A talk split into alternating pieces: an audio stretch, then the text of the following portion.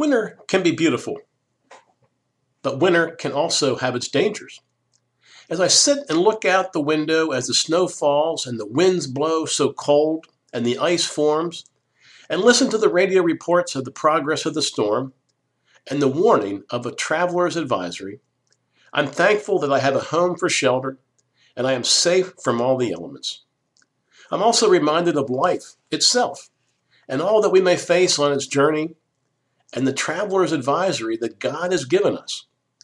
Sometimes people don't pay attention to his warning either and find themselves caught in a snowdrift of heartache. Life is not without its problems, and truly we do bring, many of them upon ourselves because we don't heed the danger signs. But when trouble or hard times comes, it's good to know that there's a shelter in the storm. In Proverbs we read, the name of the Lord is a strong tower. The righteous run to it and are safe. This has been Charlie Gross with a Bob Howard Thought for the Day, written by Sue Howard.